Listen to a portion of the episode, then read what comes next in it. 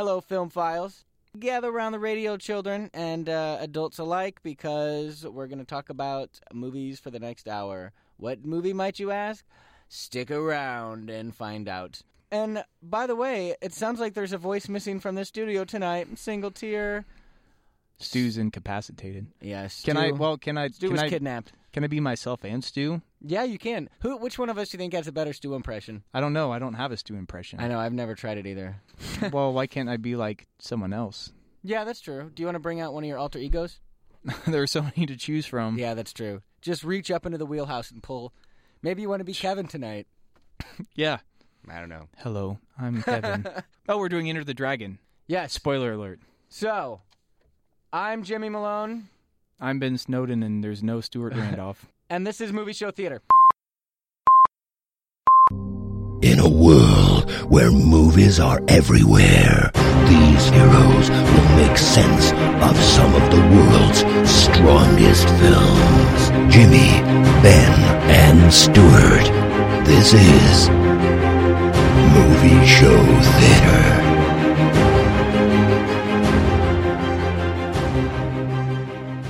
Today was Ben's choice, so I'll let him uh, say why. Sure. Uh, Enter the Dragon's not really the best martial arts movie that I've seen.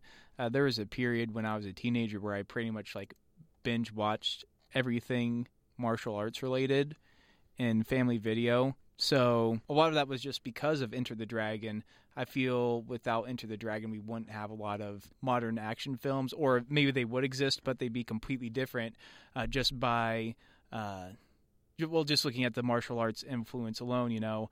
And I think, too, if you look a little bit into the film, um, the way that Chinese nationalism is portrayed um, in what is pretty much an American film because it has an American director, it had American distribution. It was the first uh, American film where Bruce Lee was using his actual voice. It was actually a really, really big triumph for that country because um, as far as, you know, Asian people had been portrayed a lot up to that point in film, it wasn't exactly the most flattering depiction. So there are a lot of reasons why I picked that. Uh, I also feel that, you know, historically it's it's really an important film. Uh, and tragically, you know, after this film, a year later, Bruce Lee had died, even though we had Game of Death in nineteen seventy-eight. That wasn't really a Bruce Lee film because he had a stand-in, but we can we can get to that. Yeah, it was. He died like, what, a week before this film was released? Well, I, I he... He was still alive when Enter the Dragon was released. And then in nineteen seventy-three, I'm not sure how long after the release, but it was sometime in nineteen seventy-three was when he died of that mysterious drug thing. Yeah. Which is, that, that seems to still be a gray area. Yeah, it was a uh, bad side effect. But I was happy to see that it wasn't an overdose because that would have really bummed me out. Yeah, and he didn't seem like the type of person who would because... Um, I think a lot of the philosophy that you see in Enter the Dragon and actually the films that came before Enter the Dragon, which it's not very difficult to watch all of Bruce Lee's films, but I have because it's really a handful. Um, it wasn't just necessarily about, you know, endless fighting scenes. What you saw in Enter the Dragon, like when he is um, addressing the student, a lot of it is philosophical. It's almost like a form of Buddhism about, okay, where... Um, We're not fighting to fight. We're just fighting when necessary, mm-hmm. when it's for a good cause, which is, you know, your classic good versus evil tale when Han, the, I guess you could say, dictator of sorts, the guy who had betrayed Shaolin Temple, uh, comes into the story. He, I, I, I guess I kind of envy him, though. He has his own island. It is pretty sweet. There were so many... influences just from film alone that I saw. Composer Lalo Schifrin, it was was f- for sure my favorite aspect of this film. Oh, um, that soundtrack is amazing. The soundtrack's amazing. It's got, you know, everything from, you know, obvious Japanese or Chinese culture to like spy espionage. With that funk, real funk guitar. Oh, with yeah, the that black pedal, like. That funky blaxploitation sound, and then well, you had to with Jim Kelly who portrays. Williams, because oh, yeah. he's, he's a cool cat. That guy would have, would have been like the stud of the century. But I, I wanted to play just like ten seconds of, of this wonderful soundtrack that we're talking about.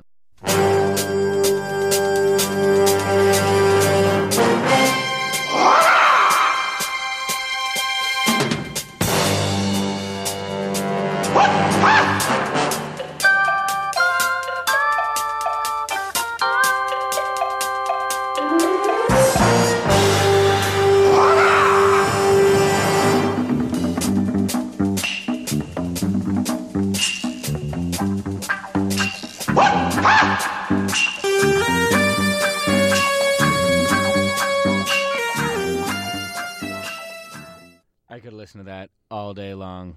There's probably like an extended ten-hour cut on YouTube somewhere. Oh, I'm sure there is.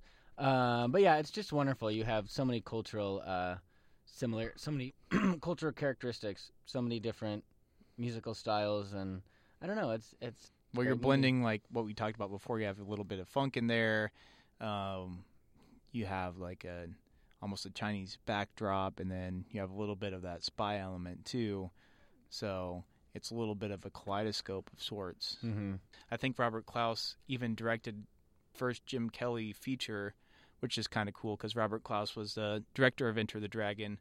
So at the very least, Jim Kelly, maybe not the best actor in the world, but he sure could roundhouse kick the heck out of something. something. Uh, yeah, he could. And I'm glad that you made the distinction of not, you know, dedicating yourself as this is the best martial arts film of all time. It's really good, and it showcases some of Bruce Lee's best talent. And I think when anybody talks about martial arts films other than, like, this kind of late resurgence that we've had, um, people always go to Enter the Dragon instead of, like, Fists of Fury or thirty-six Crazy Fists. Iron Monkey. Iron Monkey, yeah. And then there's some older ones, you know. Um, it would have come out after Enter the Dragon, but uh, Jackie Chan's, one of his first features, if not his first, Drunken Master.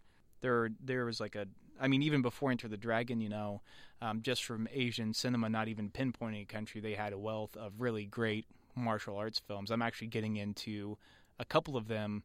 Um, I'm not sure if all of them are necessarily like one hundred percent martial arts, but I have, from Netflix, product placement, uh, on the way, Master of the Flying Guillotine. Um, I have Kurosawa's Throne of Blood. So... I'm excited. Yeah. Because I'd never seen those films. Yeah. No, there's definitely um, a lot of the Kung Fu. Well, some of them, like recently, I guess we can talk about Kung Fu uh, films now, martial arts films, not Kung Fu, but uh, The Protector, uh, the Tony Jaa. Ong Bak. Um, are amazing. Yeah, Ong Bak is amazing. And um, the Ip Man. No, his name is Donnie Yen, and it's uh, the story. There's three of them now. And this guy who Donnie Yen is portraying is Bruce Lee's mentor. And so it takes place in twenties China. And, the, I mean, the film is, is beautiful. But the martial arts are stunning, but they're definitely exaggerated to a pretty pretty far degree. I mean, not like Crouching Tiger, Hidden Dragon um, exaggerated, but even in Enter the Dragon, you know, Bruce Lee didn't do his, all his own stunts, and they would cheat just a little bit so that you didn't notice. And so over time, it's like you, one movie would challenge the next, and then you have movies like um, The Matrix. Uh, I mean, I wouldn't really call that a martial arts film, but there's scenes like the fighting scenes, the kung fu scenes. It's like, no, this is not really any sort of... Well, when it's all C G I and it's Neo battling a bunch of fake agents, yeah, then that's gone too far. Well, I'm I'm thinking when he uh the whole like I know kung fu, show me. It's like, yeah, you're in like some sort of dojo uh temple of sorts, but this isn't really any sort of actual martial arts style.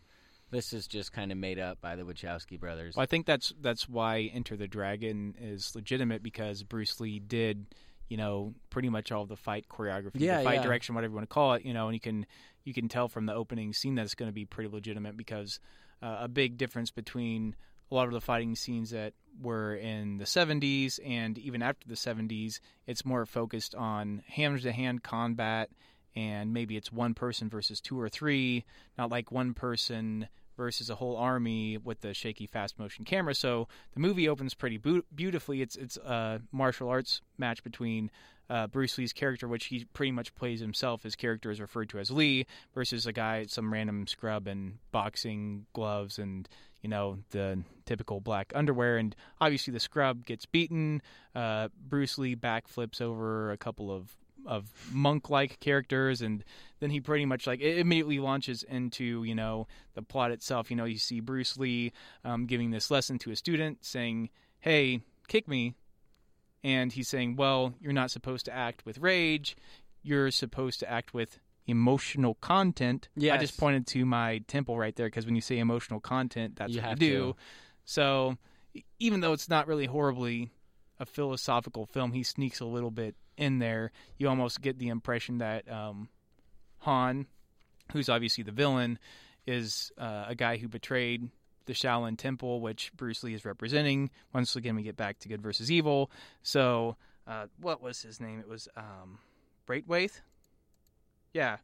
Braithwaite. Braithwaite, who is kind of this ambassador saying, hey, Lee, uh, we want you to, while you're at this tournament on Han's Island, to do a little bit of spy work and, you know, just radio in, even though it kind of, I mean, the, the plot really doesn't make a whole lot of sense because they could have just raided this guy's island, because it seems like whatever uh, agency that Braithwaite is representing has the power to do that. But then again, if they raided the island, then there wouldn't be any martial arts goodness. Mm-hmm. And they wouldn't have, you know, uh, Saxon involved. Uh, sorry, Saxon's the actor. He played Roper, John Saxon, who may be better known for Uh, Nightmare on Elm Street, mm-hmm. among other films, um, kind of your typical I'm going to gamble on everything yeah, type he, of character. He liked to be yeah, so he uh, he loses a little bit of money to Bruce Lee in a praying mantis fight on a boat, and it's pretty cool. Yeah. No, I think that there was probably a lot of competition with American cinema because this was when Bond was first starting to pick up steam quite a bit, and the, the, a lot of the movie reminded me, or at least the mannerisms of Han.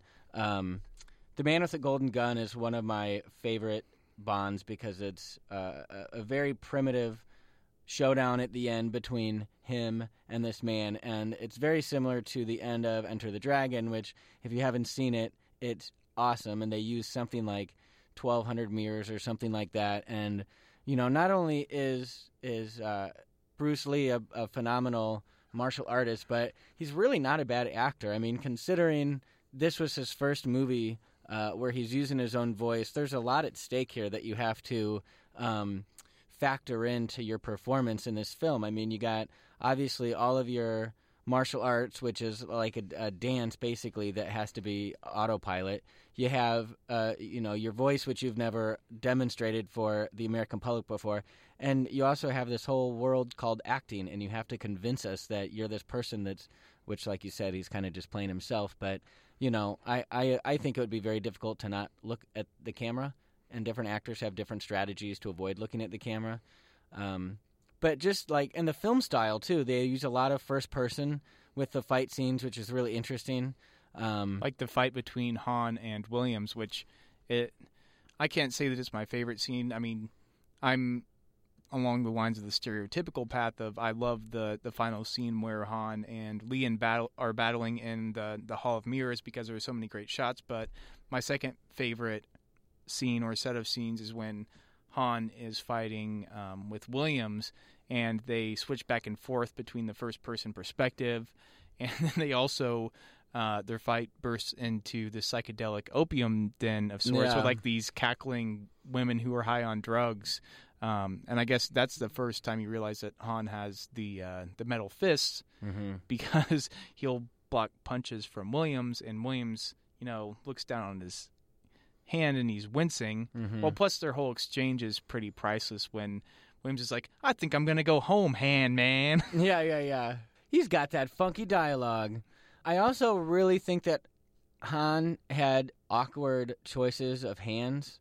Like, yeah. First he had the bear claw with spikes in it. That was kind of strange. And then at the end he attached, like, a, a butcher, like a, a knife block to his hand. Yeah. Which was really funny. I don't know it if didn't I would have seem done real that. Aerodynamic, but... No. Um, I would have just stuck with the, the metal fists. Yeah, I, I don't think it could get better than the iron fists. But at the very least, uh, I think Han was a pretty legitimate villain overall.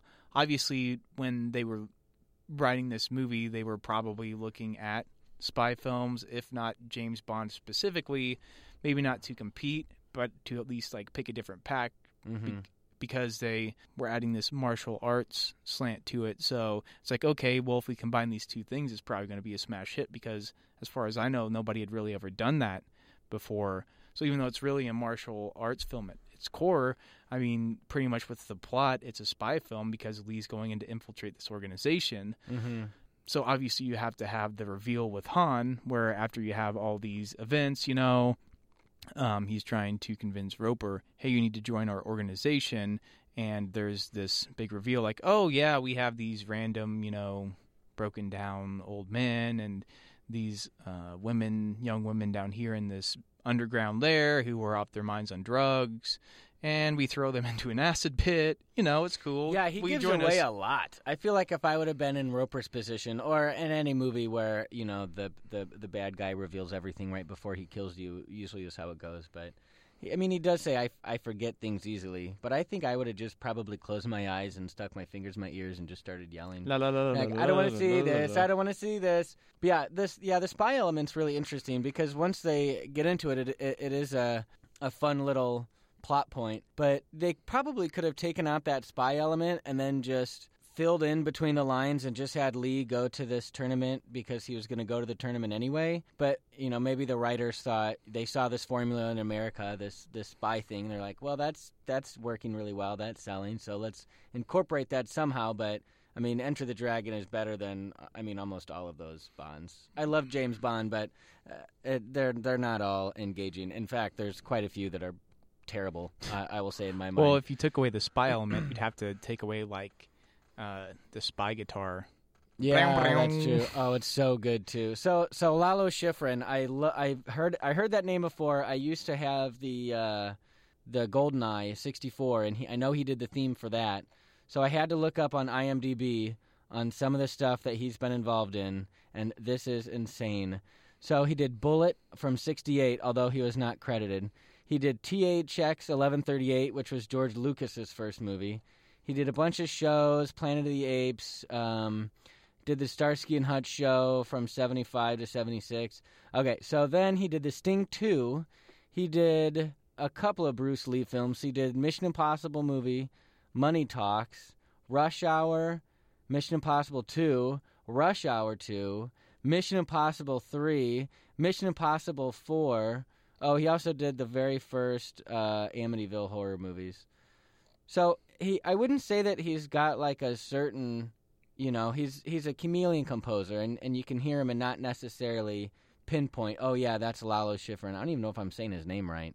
But like certain composers like Thomas Newman and, and Danny Elfman and stuff, you hear two notes and you know, yep, that's them, that's their style. Or um, John Williams, you, that's his style. Uh, but in, when you're watching Enter the Dragon, it's like, God, this guy just nails it. It's perfect. As soon as it was uh, over, I, I wanted the I wanted the score immediately because it does incorporate so many different cultural elements. You know, like we were talking about before. I just I just dig it. I love I love music and movies. That's that always draws me in. Well, it kind of worked well with the characters, too, because this film has your typical flashback scenes, you know. So you have uh, Roper, the uh, addicted gambler on the golf course, and then obviously it's going to boil down into these thugs showing up and telling him he owes money. So you obviously need action music for when he fights these thugs on the golf course. And then obviously you need to have music for Williams and his flashback before he comes to this tournament on the island. His flash be- his flashback being he's um, going into this dojo of sorts that's almost like Black Panther-ish. So he's just, you know, talking to these uh, other guys who are participating in the martial arts, whatever. Hey, everything's great. I'm leaving. All right. So obviously he's going to be hassled by the man when he leaves the dojo. So the man hassles him. So you have to be able to um, add a certain extra character, the extra character being the score, when Williams beat down beats down these corrupt cops, these jive cops. Yes. These jive turkey cops. In the seventies, every black man has to say jive at some point. That's like yeah. written in the script. Pretty much. But, uh, yeah, I also thought that Roper kind of looked like a mix between uh, Sean Connery and Roger Moore. Maybe I was just in the James Bond mode, but... Could be. But I think that's that's what adds to the appeal of the film itself and why it was probably a big hit because... Uh, the cast is so culturally diverse. You know, you have an African-American man. You have, uh, obviously, uh, a Caucasian man, John Saxon, playing Roper. And then you have Bruce Lee, who is, you know, Chinese but also American at the same time. He's all, he was born in America, but his parents were Chinese, moved back to China, came back to America. So you have a lot of different aspects to the cast itself just when you're watching the film, which is pretty refreshing for that time. I mean, you can even go so far to say that what they did with Lee's sister, who I don't think was ever named, was probably not groundbreaking, but a little bit different because uh, there's a flashback where Lee's sister is in her hometown, and the bad men from the tournament, like the previous tournament that had happened three years before, are in town, and you get the impression that they're going to do not some not really good things to her. But what happens is she pretty much beats the crap out of all of them. Lee's sister does, which I really don't know if that would happen so much in nineteen seventy-two. I know at a lot of the films of that period, maybe that's when it was starting to, you know, you were starting to see like this rise in female empowerment. Yeah, she was like roundhouse kicking the crap out of all these supposed martial arts experts. And uh, this goes back to some Asian cultures, if not all of them, but she had O'Hara, who is one of the main henchmen in the film, hovering over her like he's about to do something bad to her. So she just picks up a shard of glass and she dies honorably instead of facing the alternative. Mm-hmm. So it's like, oh, wow, that was definitely a different portrayal of women, even though I guess the film might offset it with the the prostitutes. Yeah. I who, don't know. Who love to throw blades into fruit, which I thought yeah. was the best, a really co- interesting way of cutting costs. So this movie was made for under a million, which even in seventy-four, was it seventy-three or seventy-four? seventy-two. Oh, it was seventy-two. Even in seventy-two, uh, that's, that's, that's pretty impressive. Um to be under a million. So I think one thing too, uh, going back to what I was talking about earlier, I was talking about how, you know, uh, fight scenes and action scenes from the seventies and, you know, even the eighties up to the early nineties were a little bit different because there wasn't as much C G I. Uh, one of the cool shots that they used repeatedly um, would be all the participants in the tournament just training on the island because you knew they were all real people. So you have these sweeping shots of, you know, all these uh, these martial arts. Not all of them are experts. Some of them are equivalent to stormtroopers because they're just there to get their faces roundhouse kicked. But, you know, all these guys in uh, white robes just part- participating in, you know, group exercises. I really liked the shot where um, they had this almost uh, kettle-like, or it, it, I guess it resembled a wok of sorts, and they had, like, these hot ashes, and these guys were just, like, chopping into the ashes, then removing their hands, then chopping into the ashes. Yeah. Um, even down to like the uh, the footage of O'Hara that they had recovered where he's being hit by boards. Yeah, yeah. So he's being yeah. hit by boards, and the board's split in half, and you know he has like these flaming concrete blocks, and he just chops through them. Uh, this is when Braithwaite's kind of explaining to Lee, "Hey, this is this is your mission if you choose to accept it." Mm-hmm. Um, So I, I think the, the little details in this film also added up. Like I've said before, I don't think it's, you know, the best martial arts film I've seen, but it certainly influenced probably,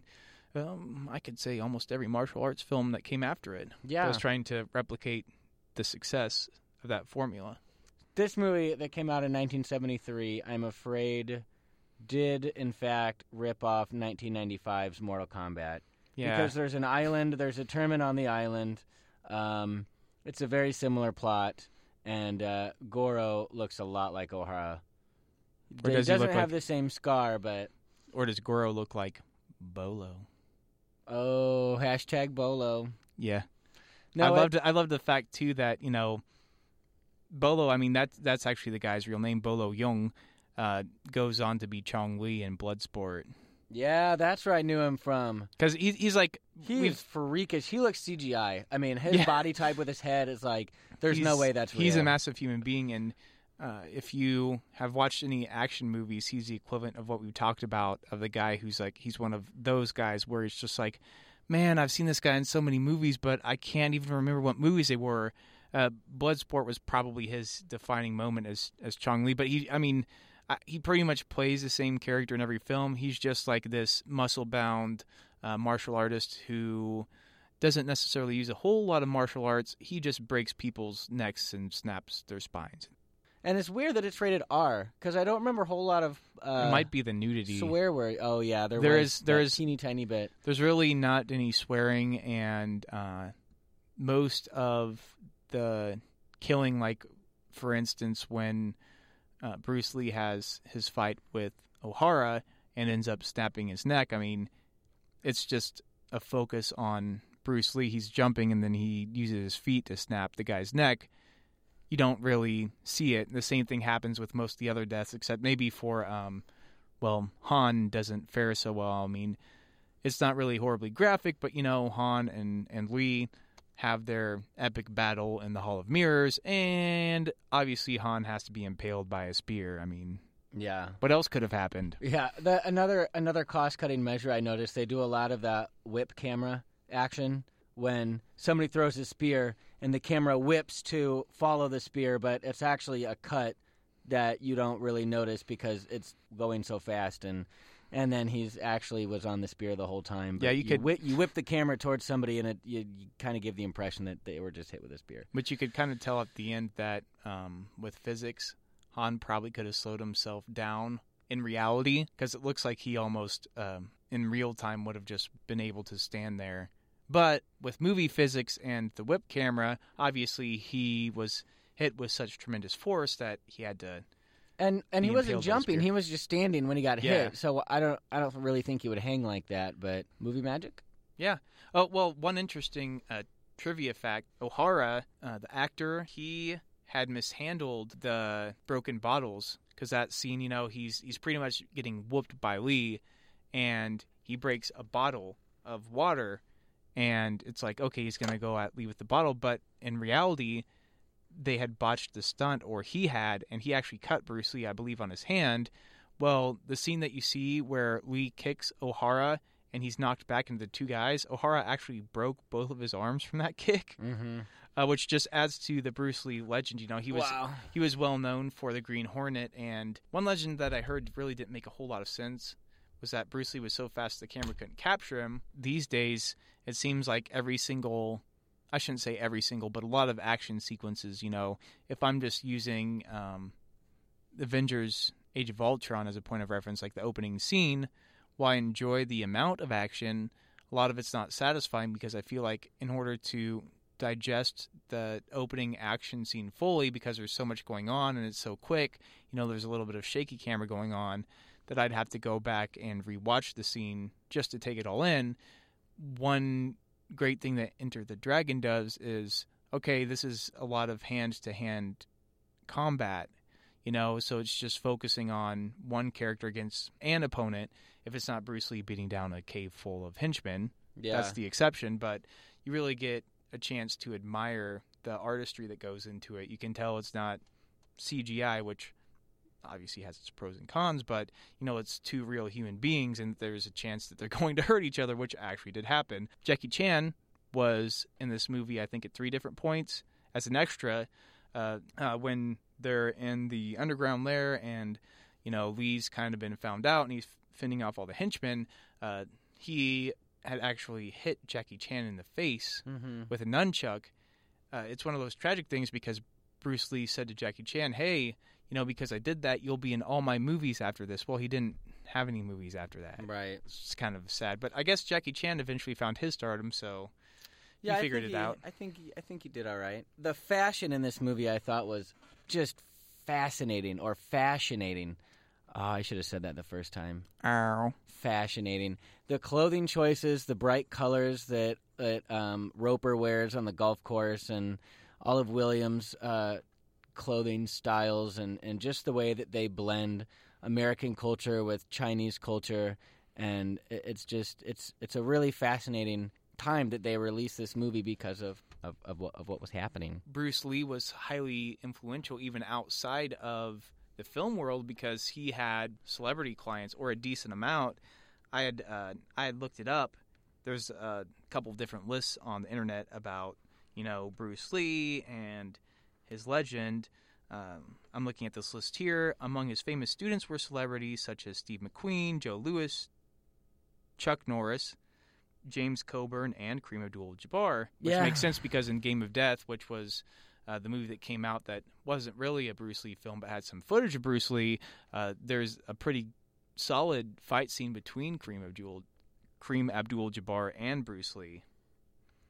Yeah, they, uh, and I think Coburn and um, Chuck Norris and Steve McQueen were all at his funeral, which hell, it was like twenty-five thousand people. But yeah, it, I, I feel like this isn't um, such an important film. I guess we should mention, too, that in, in two thousand four, the Library of Congress accepted this film into the National Film Registry, deeming it culturally important. And I think it really is because, like we've said a couple times, this isn't this isn't the number one. But if you're if you've only seen one, if you're only going to watch one, this is this is probably the one to watch because there were so many influences because of this movie. You know, there was a lot of, of Old Boy that I saw with some of these fight scenes, and you know, Kill Bill is is I mean, uh, Tarantino is obviously a, a huge Bruce Lee fan. The influences and inspirations, not just with martial arts films, but with espionage films, with action films, with I mean, even fashion and and this Bloodsport wouldn't exist without this film. Pretty God. much, I mean, I, I believe this film created almost a whole subgenre of martial arts films, even if there can be subgenres. But it's like the whole tournament plot, which has been done to death. But Enter the Dragon made it interesting because it was one of the first ones to do it. Also, one thing worth mentioning. Uh, since I've watched all the Bruce Lee films and I mentioned Chuck Norris, uh, The Way of the Dragon, which was also known as um, Fist of Fury, Bruce Lee in a fighting sequence, well, not for real, obviously, but in the film, as a character, snaps Chuck Norris's neck. So what I'm saying is, if Bruce Lee were still alive today, we'd probably be telling a bunch of Bruce Lee jokes. About, yeah, that's true. Rather than Chuck Norris jokes. Well, and speaking of being al- of alive today, he died when he was thirty-two, and so you wonder where this genre would be if he was still around, if he would be, you know, still practicing, if he would have kind of turned into a Chuck Norris, or if he would... I mean, I don't imagine him doing that because a lot of his philosophical beliefs in this movie, um, you can tell if you know anything... anything about Bruce Lee at all, that this is something that he lives and, and he breathes and this is who he is. And a lot of it makes a lot of sense. I, I really, I'm not ready to shave my head and be a Buddhist monk, but there's a lot about Buddhism that I respect and I think is is wonderful. And I think it's it's spirituality without necessarily religion. And I know that that's kind of a big topic that we're getting onto, but I think it's kind of a, a foreign concept to a lot of people that somebody can have spirituality and not necessarily go to church and you know, all of that. And it depends, too, on how you uh, define religion, because a lot of people will define religion as, okay, going to a certain place at a certain time, but then you can also view religion as a practice or practices which, um, I guess you could say in Buddhism there are a lot of points where they will say, okay, you should do this, you should do that, you should have compassion, but it may not be... And this isn't me bad-mouthing Buddhism because I agree with most, if not all of it. Um, it's not set up so that it's a set of orders. Yeah, I, I know sense. what you mean. There's it's like rituals like, and traditions. Yeah. And and a lot of, I think a lot of those traditions are set up around um, different forms and types of meditation, and different people adhere to different types of meditation differently. And so, um, no, I, I, I agree. And I mean, Buddhism is technically a religion. I mean, you could call it a, a sect or, or whatever, but r- literally speaking, it is a religion. But it's if you've never read much about uh, Buddhism, you should, because it's really it's really fascinating. Um, and this film was uh, filmed without this movie was filmed without sound, which was really interesting. And uh, yeah, they over they, they dubbed everything after the fact, which is which is incredible because Bruce Lee's words are um, they dubbed it really well, and um, but the sound effects. I love the whew, sound effects. That never gets old. But some of the... It's like every punch, kick, headbutt, where it's kind of the same sound, which is just like two sticks hitting against each other, which I did some reading about the Enter the Dragon remake. First it was... I'm once again backing away I slowly. know. Ben, Ben, Ben left five minutes ago. No, so Brett Ratner was going to do it first, and he did the uh, Rush Hour films. Which are, yeah, I, I like the first one actually a lot. I, I like the first one a lot. The second and third one just didn't probably need to happen. They wanted money. They did want money. They got it, too. The third one, money, even, money, the, money. Even, even the third one did good. Money. And then he did two, his two most recent films. X-Men film? He did do an X-Men film. That was one of his that, last ones. And he did Hercules. Was it? Was that X three? Oh, uh, yes. So he directed, oh my gosh. Don't worry, everybody. He's doing Beverly Hills Cop four. because yeah. that's that's probably what the world needed. That's what the world needs. He did some Blue Blood. He did X X-Men: The Last Stand. Yeah, that's the one that I like the least out of all the X-Men films. Go so figure. There you go. There you go. Family Man, Red Dragon, um, and Money Talks. Anyway, so then it went to Spike Lee. There are some projects that I can inter- can get interested in because I feel like the original could be expanded upon. One would be, well, the recently probably canceled It remake, which is now supposedly on hiatus because the uh, director and the studio couldn't come to terms three weeks before shooting on budget and film location. But there are some films where I can get on board with what you might call a reimagining or remake, just because I feel like the first incarnation, the film version, may not have given the original source material, like It the novel, complete justice, even though people a lot of times are really nostalgic about using it as the example once again, like the, the miniseries that came out.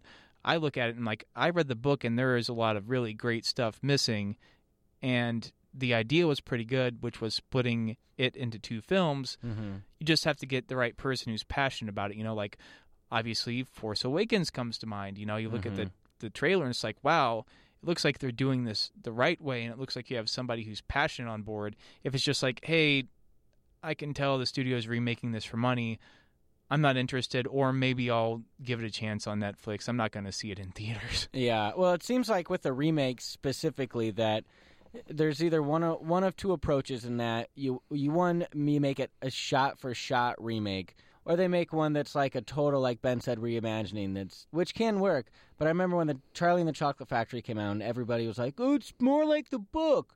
No, it's it's following the book, not the original movie. No, that's a shot-for-shot remake of the movie, and in my mind, and I I thought it was terrible. That's just my opinion well, on it. I mean, it's the same storyline. It's not shot-for-shot, but, I mean, it's the same characters who have the same demise. And I, I read the book by Dahl, and, I mean, I thought the first one was a pretty fair interpretation, but I don't know. Well, here's here's my thing. You know, obviously with classic films that get remade, you obviously, well, generally have an iconic figure in an iconic role.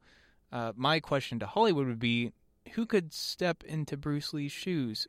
The answer is no one. No Jaden one can. Smith. Jaden Smith could do it. Oh no, please! Yeah, in his in his uh, Batman prom outfit, he oh, can God, do it. I didn't even see that. Well, I mean, I wouldn't be surprised if they tried that, just because I don't know. I, I really don't want to ever step into like an executive board meeting at a studio where they're trying to come up with a way to make some film hip, hip being in quotations, or cool also being in quotations for the modern viewing audience, how they're trying to, you know, instead of make a great film, they're they're probably looking at things from a marketing perspective. They probably have a, a pie graph with demographics. Oh, here's what we can do for the female audience. Mm-hmm. Oh, here's what we can do for this group or that group, instead of just, you know, saying, hey, you know, we have a really pure vision of a remake, and we have passionate people on board. It's just like, well, we'll just get, we'll just get somebody who's going to do what we say. Yeah, like with I mean, Enter the Dragon, it's like a lot of other remakes. It's just completely of no use. Yeah. I know. Well, that's why I'm more of a fan of the reboot. Like this, uh, an example would be this new uh, Mad Max, which I have not seen. I want to see it. But it's not a it's not a remake. It's not a prequel. It's not a sequel. It's just a continuation of this of this most incredible story, which you can't really do that with, with Enter the Dragon. I think Mad Max get away with it too because it's its own universe. Mm-hmm. So you can you can do that, and the vision's still pure because you have the creator on board, which is always a great thing. If you have right. the creator on George board, Miller. I'm going to be more apt to check it out and mm-hmm. give it my time or money. Um, with Enter the Dragon, you know, all of the elements we've talked about, like the soundtrack and the fight choreography, and, you know, Bruce Lee nailed so many scenes. Like, my favorite one is um, him showing his more humorous side. It's when he's in this uh, underground lair, and he's captured the, the black snake in the sack, and he's waiting outside of that, I guess you could call almost radio studio, whatever you want to call it, and he just unleashes this snake into this little broadcast station, and these guys just like freak out, and Bruce Lee's just like, he has this most casual look on his face, like he's waiting and he's a little bit impatient. Yeah, he he he hit uh, comic timing. That's great. Well, that's another thing too. I almost find it hilarious um, when he's just beating the crap out of all of these henchmen. And he's obviously a precursor for what Jackie Chan would go on to do, because there is something that is just like completely absurd and humorous about it. Even if Bruce Lee could do it in real life, you're thinking to yourself, I mean, if this were reality, there'd probably be some guy who would just like throw a brick at Bruce Lee's face and it would hit him. Mm-hmm. But no, it's it's Bruce Lee, and he just like totally waylaid fifty people. And I think that's the absurdity that really connects with me. And I really don't see, going back to the remake, how... um, from a modern perspective, they could nail that vibe if they were going for it. Like if they were doing the shot-for-shot remake, you know, that you you were talking about, it would just feel plastic. Yeah, you know, it'd just feel well, like cotton candy. Really, you couldn't. You'd, you'd have to make it a time uh, a, a period piece, because that, you know, there there's guns now. There's the combat is is just a different world than it was in nineteen seventy-three. So so now you have a period piece, and you're trying to encapsulate all of these elements that were already done once. So I'm wondering, too, if they, in the remake, would have the rickety boats, because the rickety boats were so awesome. That was also a great vehicle for the flashbacks. Mm-hmm. Um, oh, what was the guy's name? The Oh, Parsons. I loved Parsons, the New Zealander. Which one? Oh, the one that yeah, he, got stuck on the boat? The one who was, like, kicking around the servant on the boat, and then... Yeah, uh, the art of fighting without fighting guy. Then, then that's another really humorous scene where I think Bruce Lee shines. He's like, oh, I can I can show you how to fight without fighting. We'll just go to that island over there. And Parsons, being, you know, an idiot, A gets Kiwi. into the boat. Just kidding. We love New Zealanders. Something that I forgot to mention is uh, another nationality thrown into the mix, which is another... Mm-hmm. Um, I forgot about which the is, Kiwi. Which is another thing that you get with a lot of these tournament films, is you have people from all over the place. You know, look at Bloodsport. You had John Doe, and, you know... And the guy from Revenge of the Nerds. Yeah, the American. Uh, Forrest Whitaker. Oh, my gosh, yes. To be honest, like, a lot of people enjoy that film, ironically. I just love Bloodsport. I don't know how many times I, I like watched that too. When I was a kid. I was going to say, it's so nostalgic in my mind. I was talking to one of my one of my uh, best friends, Norm Burns, and he this is one of his favorite movies. And whenever he can't sleep, he always puts it on, and it just makes him feel very warm and fuzzy. And as soon as Bruce Lee gets to the island, he just drifts off to sleep. Is that Enter the Dragon or Bloodsport or both? It's Enter the Dragon. Oh, I gotcha. Yeah, but I mean, you know, it's kind of the, the equivalent to Bloodsport for you. Well, I, I like as as as cheesy as it is, like I just love Bloodsport because it's not horribly pretentious. Mm-hmm. It's not trying to be an art house flick. And uh, I guess one thing we really haven't mentioned is um, some of the evolution of the martial arts film, because what it went from, if you're looking at uh, Enter the Dragon as kind of the start of martial arts, you know, you kind of had some exploitation films that used martial arts in the seventies after Enter the Dragon, where it's almost more like a cop who's using martial arts and guns. Then, you know, films like Bloodsport in the nineties, obviously you had Wesley Snipes and Seagal.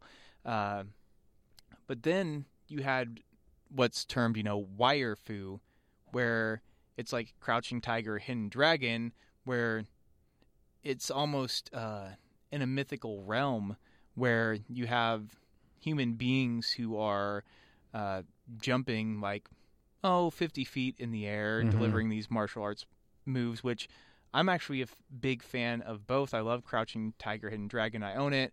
I like movies like Hero that are a little bit more poetic, and the action is a little more sparse, and they're focusing on, um, well... something we just talked about, a period piece where they're going back to um, the earlier days of a certain country, you know, or, you know, they're focusing on samurai, and it's like their travels and their hardships, and that doesn't necessarily shine through a whole lot in Enter the Dragon itself, but I think it gave filmmakers an excuse to focus on those things, because it's like, oh, now we have a foot in the door. Um, I recently watched, obviously not a martial arts film, but going back to Asian cinema in general, uh, I just watched uh, Seven Samurai, and I had never seen it. It's like, now I understand what people are talking about when they said that this was a precursor for so many action films, because you have samurai who are this ragtag gang, and they're doing the right thing by defending this village, and um, so many elements from that film I can see were big influences on, you know, later films like Star Wars, or, well, even like buddy cop films, you know, because you have the serious master, or you could he could be the serious cop. Then there's like a humorous guy. There's one of the samurai who's young, like a Luke Skywalker, and, you know, he's uh, really timid mm-hmm. and awkward.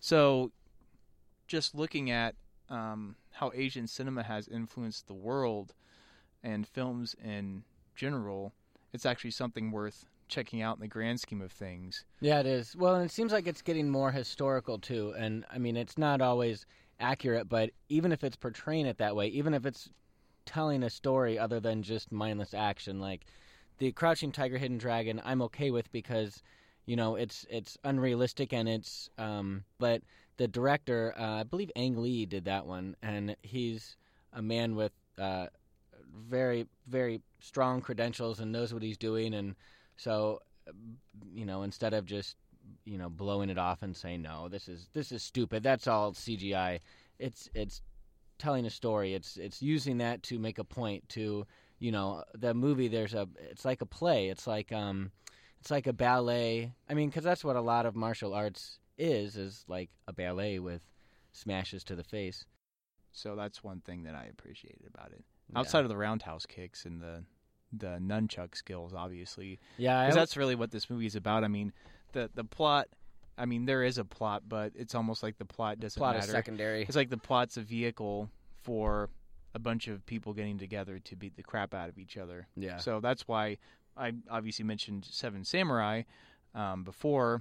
Uh, came out in the fifties, and it was a Japanese film, but if you flash forward, you know, a couple of decades to Enter the Dragon, it's like, oh, this is a, an evolution, you know, and then you fast forward a couple more decades, we can talk about Crouching Tiger, but it's a really interesting um, historical timeline, especially when you consider, once again, something we touched on, how different Asian characters are portrayed. I mean, for Asian characters in American films, sometimes it was the equivalent of how... Um, African-American characters and women sometimes were disparaged, just like they were a lot of times throwaway comedic characters, but it wasn't one of those deals where they were all in on the joke. It was like, no, they were the butt of the joke because mm-hmm. there were horrible stereotypes being perpetuated. This Seven Samurai and Enter the Dragon, we can put them in the same boat. Um, they're both saying, no, we're we're proud of our heritage and we're strong people, so... this is our statement, which is awesome considering, once again, that Robert Clouse is an American director, and yeah. he he allowed so many influences in there with Jim Kelly, obviously, being African-American, and, you know, Bruce Lee, obviously, being Chinese-American, and at least having one woman beat the crap out of all these different guys. Right. That's a really cool opportunity. I guess it wasn't, despite the fact that there are, you know, I guess you could say prostitutes in this film, I can't say it's horribly sexist, because at the very least... um the main mistress slash prostitute, Tanya, she seems like she's pretty smart. It's not like she's portrayed as some airhead. Yeah. Even like the, I guess you could say, side prostitute slash extras, whatever you want to call them, they're just kind of there. They just seem to be young women who like drugs a lot. It's that's, like they, they, they probably made bad decisions. Yeah. Like in real life. Yeah, exactly. That just happens. People make bad decisions. Well, and prostitution was part of history to a certain point too, so. Yeah. While, while it might be. It's like when...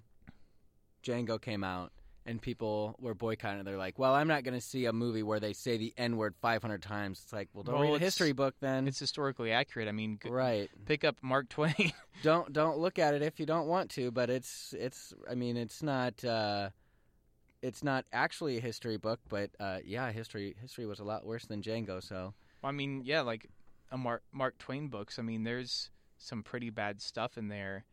Um, it's just like... There is a, I can't remember the exact scene, but there's a scene where an African-American person dies, and they're just like, it's just a bad word for that person that died, and the characters all like shrug and walk away. It's just like, wow, that's how an entire group of people was treated. That's mm-hmm. pretty terrible. Yeah. You know, so I, I guess that's the thing. Like, uh, there there are parts in films that will make us uncomfortable. Like that that's the word that makes me feel uncomfortable.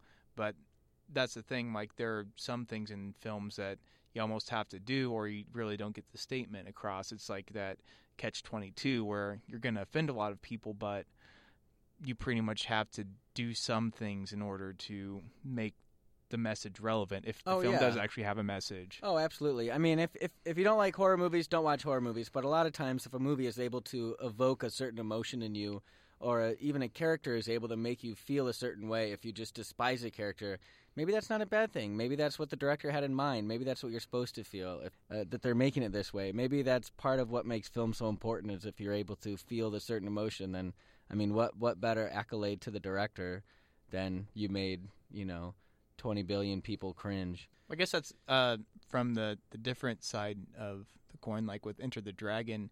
Even though it's a little bit goofy at times, um, I think it is a pretty empowering film, because if you look at um, Bruce Lee's backstory, I mean, he, he had parents who were moderately successful, but he pretty much made his own success, and he started a whole movement. So even though he was gone way too soon, it's great that even before he left, um, unlike...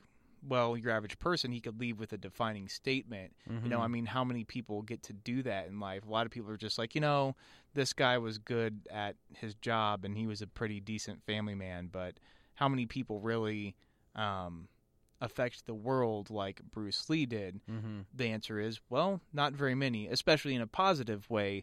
So that's what I feel about this film, that overall it's, it's like very uplifting, because you have somebody who's like really disciplined, and you could tell he was definitely into the philosophy that he was discussing in the film, even though that's kind of secondary to everything else because it's more about the action. But it, it was really great, you know, when I was growing up, because I was kind of on a horror kick and I was looking for something different.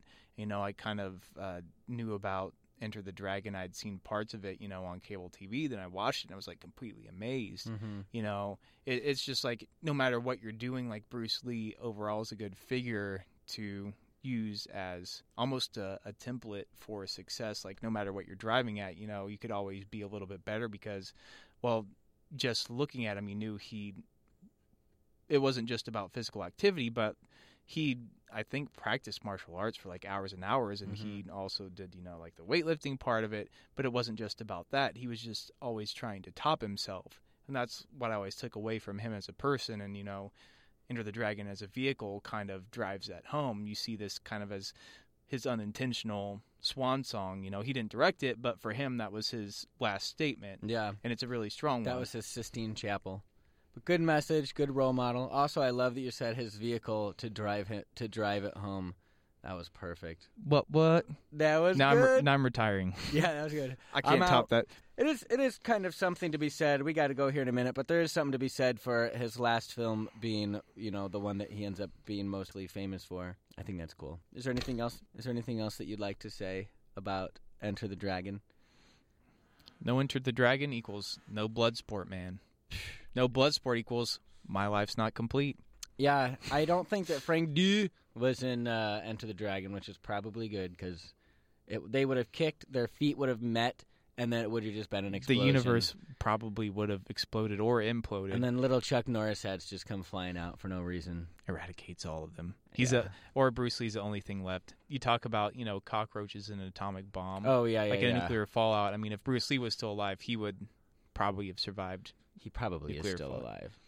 Well, uh, next week, uh, Stu, it's his choice. So since he's not here, it's going to be my choice again. I'm just kidding. That'd be so mean. Are we going to do... Uh, hashtag, just... can you imagine? Hashtag Pauly Shore movie. Hashtag, yep, Stu chose Son-in-Law. No, Stu chose Dogma, the Kevin Smith, uh, I'll call it a classic. It's it's probably my my second favorite that he's done. I like that film. So that's what we're going to do. Whether you like it or not. Yeah. But we do like suggestions, so. Yeah, we do. We, we don't do. want to say whether you like it or not. We'd like to do things that you like, so uh, I'm not going to roll out any of the brutal films that I just watched, because I really don't know if I can even recommend that people watch them, because no. I'm not gonna ever watch them again. So I know I can't. Some of them, some that I've films, seen, it's just not, you're not just like, like snuff uh, films. But I couldn't even, even. I don't even want to tell somebody that I enjoyed it, because then they might go and watch it and they're like, Jimmy, yeah, you need a you need a young priest and an old priest. And I'm yeah, like, I'm really fine. So yeah, five days midnight matinee at the Apollo Theater in Peoria. If you want to go, you can. We're not saying that you should. We're just saying that you can. We're just saying that.